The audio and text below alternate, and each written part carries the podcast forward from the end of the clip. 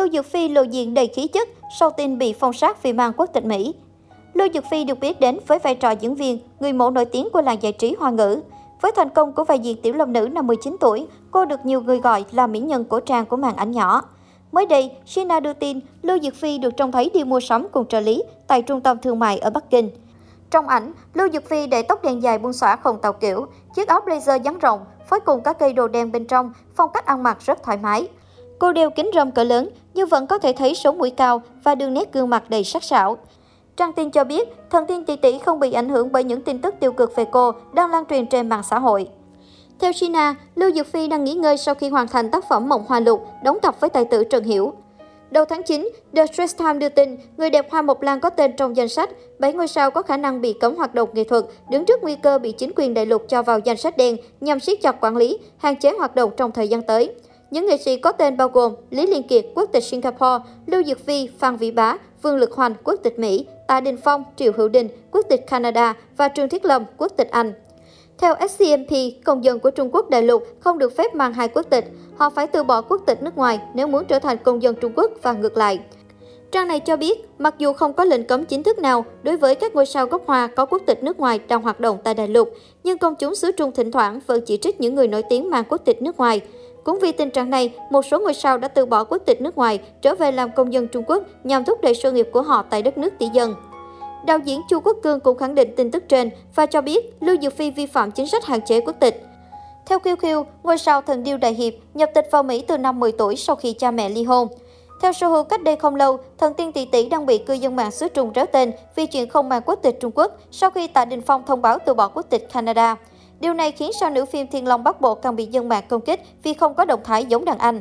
Cô cũng bị đem ra so sánh với Trần Phi Vũ, Mỹ Nam gần đây đã chủ động từ bỏ quốc tịch Mỹ để trở thành công dân Trung Quốc thực thụ. Nhiều dân mạng cho rằng nữ diễn viên họ Lưu cũng nên sớm thực hiện hành động tương tự nếu còn muốn phát triển sự nghiệp ở thị trường tỷ dân. Trong bài đăng Instagram, cô chia sẻ hình ảnh hậu trường bộ phim Mulan của Disney do mình đóng chính nhằm kỷ niệm một năm tác phẩm ra mắt. Bài viết bị cư dân mạng đất nước tỷ dân đem ra mổ xẻ và bàn tán sôi nổi trên mạng xã hội xứ Trung.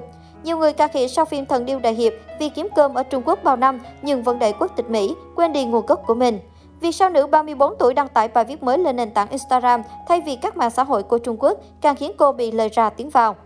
Thái độ của Lưu Dược Phi hướng chỉ trích dữ dội từ khán giả. Trên mạng xã hội, không biết người yêu cầu cơ quan chức năng xử lý nữ diễn viên làm gương. Đến nay, sao nữ sinh năm 1987 vẫn chưa lên tiếng về thông tin vi phạm chính sách mới của Tổng cục Phát thanh, Điện ảnh và Truyền hình Trung Quốc. Bao năm qua, đời tư của Lưu Dược Phi không có quá nhiều biến động, nhưng cô cũng có những scandal khiến hình ảnh thành tú bị ảnh hưởng ít nhiều. Từng có một thời gian, công chúng rộ lên việc Lưu Dược Phi lỡ mang thai ngoài ý muốn và phá thai năm 15 tuổi, thời điểm về Trung Quốc và thi vào Học viện Điện ảnh Bắc Kinh. Theo một nguồn tin của một netizen tự xưng là phóng viên cho biết, cuối năm 2002, Lưu Dược Phi đã bí mật đến một phòng khám để xử lý cái thai trong bụng. Lưu Dược Phi cũng được cho là nhờ người đến đưa cho vị bác sĩ kia 1.000 nhân dân tệ, khoảng 350 triệu đồng để bịt đầu mối. Mẹ Lưu Dược Phi đã đứng ra đáp trả, phủ nhận tin đồn này, nhưng đây vẫn là điều mà công chúng bán tính bán nghi. Sau đó cô tiếp tục vướng vào scandal với Trần Kim Phi, người được mệnh danh là cha nuôi, kiêm người quản lý của nữ diễn viên. Chân ướt chân ráo bước vào làng giải trí, Lưu Dược Phi lại được Trần Kim Phi hết lòng nâng đỡ. Có được nhiều vai diễn quá tốt và ưu ái so với tuổi nghề, điều ấy làm công chúng đặt ra dấu hỏi, phải chăng Trần Kim Phi là tình nhân trong bóng tối của Lưu Dược Phi?